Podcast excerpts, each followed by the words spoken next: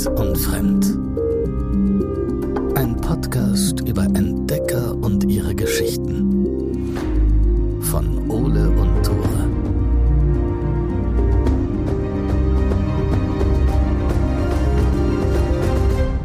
Moin, herzlich willkommen zurück zu Wild und Fremd, eurem Heli-Chaos-Podcast. Ich bin Ole. Ich bin Tore. Chaosbruder 1 und 2 sind wieder am Start. Natürlich. Ihr kennt Stromberg, Jeder kennt Stromberg. In Deutschland ganz bestimmt. deutsches Kulturgut. Dort geht's auch um die Heli-Chaos und es geht auch Um die Helios tatsächlich. Stimmt. Aber der, dieser Typ sagt, ja, viel Spaß bei der Heli-Chaos. Genau. So haben wir die immer genannt. Stromberg steht, glaube ich, wieder mal kurz vor der Kündigung und überlegt dann freiwillig zu wechseln. Stimmt, genau, Und- da will er freiwillig wechseln. Genau, er lügt auf jeden Fall bei seinem Alter. Das wird dann im Bewerbungsgespräch relativ schnell gebastelt. Aber er hat sich schon, er ist schon beim Bäcker, hat er schon schön Tschüss gesagt, Ja, auf ja, sehr ja. unhöfliche Weise. Das stimmt. Und dann steht er wieder vorm Bäcker und macht auf Schalke Ultra, damit er wieder reinkommt. Ich liebe Stromberg.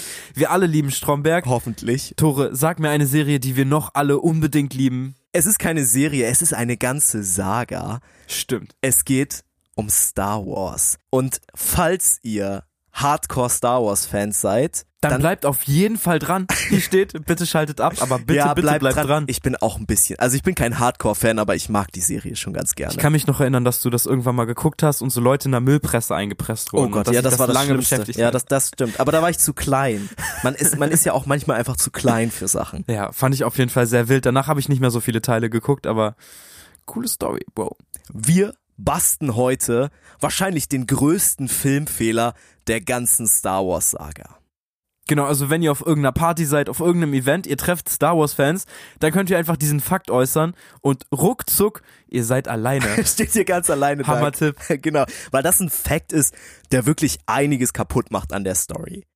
Aber bevor wir über diesen größten Filmfehler aller Zeiten sprechen, müssen wir natürlich noch über das Offensichtliche sprechen. Den, Über den Elefanten im Dixie-Klo. genau, über den Elefanten im die- Dixie. So Natürlich. Metapher, ja.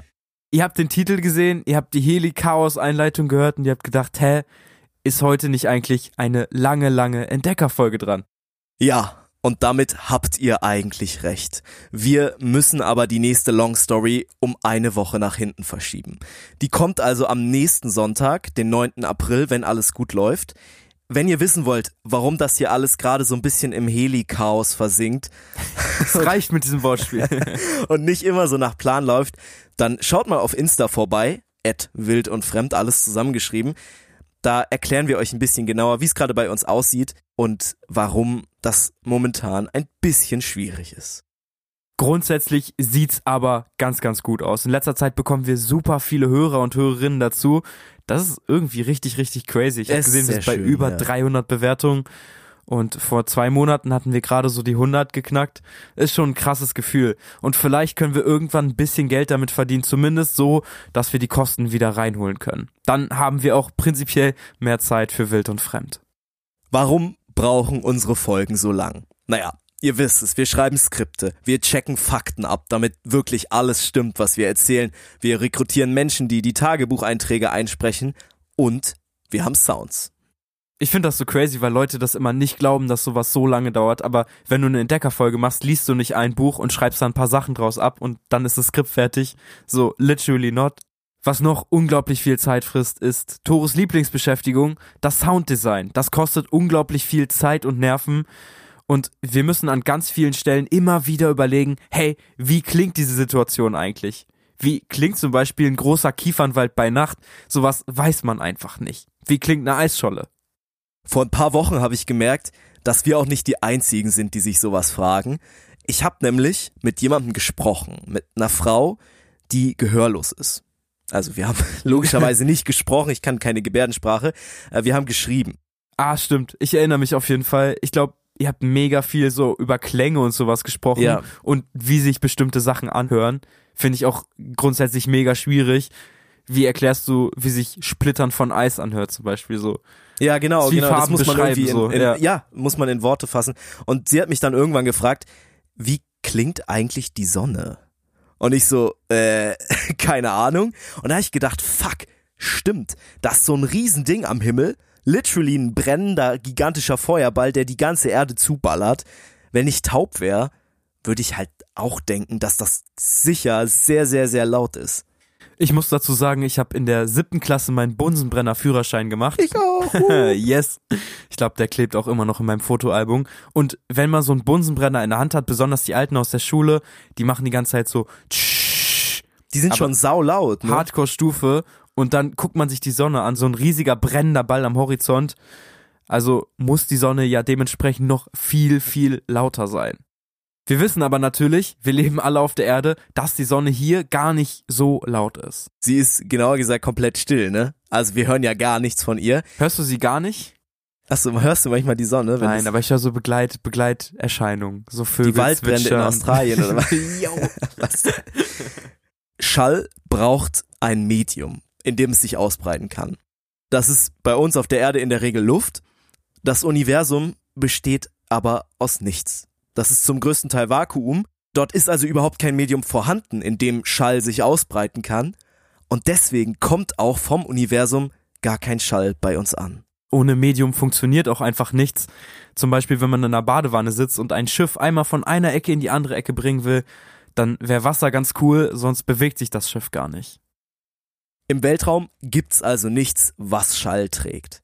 Und deswegen ist das All vor allem unglaublich still. Und wenn man sich die Weltraumschlachten bei Star Wars anguckt, bei denen ja immer ordentlich Action am Start ist, ordentlich Sounddesign auch, die müssten eigentlich komplett leise sein. Es ist also Quatsch, wenn man da dicke Triebwerke von Raumschiffen oder irgendwelche Laserkanonen hört. Wenn man so ein richtig krasser Fan ist, der auch so auf Natürlichkeit achtet, macht man dann eigentlich den Ton aus? Sagt man so, das ist unlogisch, ich mache hier den Ton aus? Stimmt das mal ab? Wir haben eine Umfrage erstellt. Wenn ihr uns bei Spotify hört, könnt ihr jetzt abstimmen, ob ihr Star Wars mit oder ohne Ton in den Schlachtszenen hört. Nur die True Fans machen den Ton aus. Ich bin gespannt, aber lass uns an der Stelle nochmal zurück zur Sonne gehen. Natürlich heißt es nicht, dass große, fliegende, brennende Dinge im Weltraum von Natur aus still sind. Wenn so ein Raumschiff in der Atmosphäre fliegt, ist das ja wirklich extrem laut. Und ich glaube, wir kennen die Sounds ziemlich gut von so Raketenstarts. Da wird viel, viel Schall ausgestrahlt. Auch die Sonne sendet theoretisch Schall aus. Die chemischen Reaktionen, die da an der Oberfläche passieren, sind einfach schon wegen der schieren Größe extrem laut. Da gibt's Sonnenstürme, Eruptionen von Gasen, da prallen riesige Massen ständig aufeinander und verschieben sich. Das ist quasi wie ein gigantisches, brutal heißes Kraftwerk. Du hast recht, manche Wissenschaftler sagen sogar, das ist wie so eine Bratpfanne, bei der ständig Blasen aufsteigen, platzen und danach wieder nach unten sinken. Die generieren eben diese Druckwellen. Was wäre also, wenn wir die Sonne tatsächlich hören könnten? Wenn wir uns vorstellen, dass diese Druckwellen doch irgendwie durch den Weltraum bis zu uns auf die Erde kommen. Dann wäre es ziemlich laut hier. Es gibt einen Physiker, Craig DeForest, Quake the Forest hört sich an wie eine neue Droge, Alter. Schon Quake the Forest ausprobiert. Er heißt auf jeden Fall so, er ist Amerikaner, glaube ich. Der hat das mal unter Missachtung der Physik des Weltraums ausgerechnet. Ja. Und der kommt auf eine Lautstärke, die die Sonne hätte, wenn sie bei uns, also wenn ihr Klang bei uns ankommen würde, von etwa 100 Dezibel. Also 100 Dezibel Schalldruckpegel, sage ich mal für die muss man sagen, weil es gibt auch Schallleistungspegel und Schallschnelle Pegel und so. Also 100 Dezibel Schalldruckpegel, der bei Tag fast überall auf der Erde zu hören wäre. 100 Dezibel. Wie laut ist das? Ich zeige euch das in drei, zwei.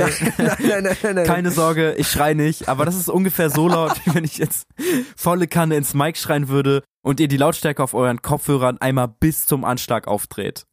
Anders gesagt, tagsüber wäre es auf der Erde ungefähr so laut, als wie wenn man so einen Meter neben einer Kreissäge steht. Durchgehend so. Holy shit. Nachts wäre es natürlich ruhiger, vielleicht könnte man sich dann sogar mit Schreien noch unterhalten können, aber wir hätten auf jeden Fall konstante Beschallung. Und wir wären alle in ein paar Jahren taub, glaube ich auch. Ja, in ein paar Tagen wären wir taub wahrscheinlich. Aber wie würde das klingen? Wie würde sich das anhören, wenn die Sonne wirklich Schall bis auf die Erde bringen würde? Wir sind nicht die einzigen, die sich das gefragt haben. Eine kleinere Organisation hat es mal überprüft. NASA steht hier bei NASA. mir. Und zwar vor genau fünf Jahren. Natürlich sind die nicht mit einem Mikro zur Sonne geflogen und haben da eine Raumsonde schmelzen lassen. Die NASA hat was viel Schlaueres gemacht. Die haben sich die Schwingung der Sonnenoberfläche mit einem Teleskop optisch angeschaut, die vermessen und das dann in akustische Schwingungen übersetzt.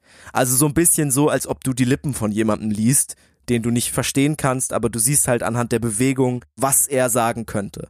Das ist nicht 100% akkurat, aber kommt schon sehr nah an die Realität dran. Es ist auf jeden Fall ein super, super guter Test geworden und daraus ist ein Audiofile entstanden, was danach veröffentlicht wurde. Und in genau dieses Audiofile, da hören wir jetzt einmal rein.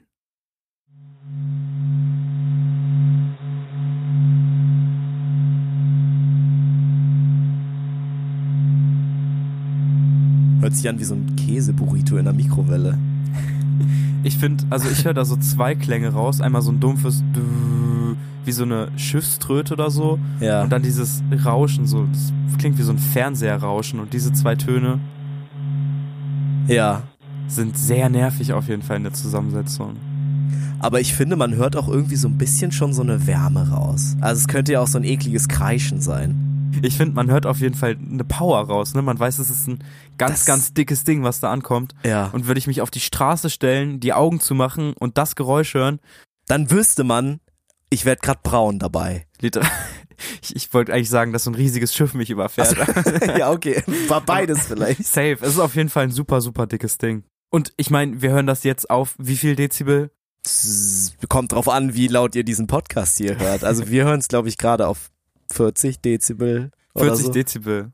Ja, Überleg dir mal diesen Sound auf 100 Dezibel. Das- brutal. Gar nicht so romantisch.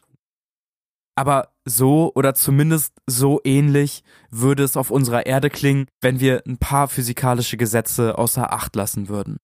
Genau genommen müsste es auch bei Star Wars ständig so klingen. Wenn wir jetzt sagen, okay, in der Star Wars Welt ist es so, dass man alle Geräusche, die im Weltraum entstehen, auch hört, was ja bei diesen Schlachten der Fall ist, dann ja, würde man halt auch diese ganzen Sonnen hören, die dort natürlich auch im Universum sind. Also es wäre quasi eigentlich nur so ein Brummen dort die ganze Zeit. ist natürlich einfach für das Sounddesign, ne? Gibt ja keinen Ton mehr, dann nur noch dieses Brummen. Würde sich Schall wirklich im Weltraum ausbreiten können und uns auf der Erde erreichen, dann wären wir wahrscheinlich alle ohne Ohren geboren. Weil Ohren bringen dann nichts, wir können uns eh nicht verständigen und wir hören die ganze Zeit nur dieses Brummen. Das wäre natürlich furchtbar schade, denn dann könntet ihr diesen wundervollen Podcast nicht Oh. hören. Damit war's das heute für uns. Die Short Story ist vorbei. Nächste Woche geht's dann endlich wieder mit einer langen, langen Folge weiter. Bis dahin stimmt gerne ab auf Spotify, wie ihr Star Wars schaut. Folgt uns auf Instagram, at wild und fremd. Bewertet uns gerne. Wie gesagt, das ist das, was uns nach vorne bringt. To the top. To the top. Wir sind Dauergast in Charts mittlerweile. Ja, Dauergast in den Geschichtscharts, das stimmt. Nicht ganz vorne, aber auf jeden Fall sind wir dabei. Richtig, richtig cool. Und wir haben eine Umfrage veröffentlicht. Wir haben eine kleine Instagram-Abstimmung gemacht. Dort könnt ihr eintragen, ob ihr Short Stories feiert, was ihr am meisten feiert, neue Themen und so weiter. Wir überlegen uns auf jeden Fall ein paar coole Fragen und dann habt ihr 24 Stunden Zeit, alles zu beantworten. Wenn ihr danach noch einen Plan habt, schreibt uns eine DM oder benutzt einfach unseren Fragesticker. Bis dahin, macht's gut. Tschüss!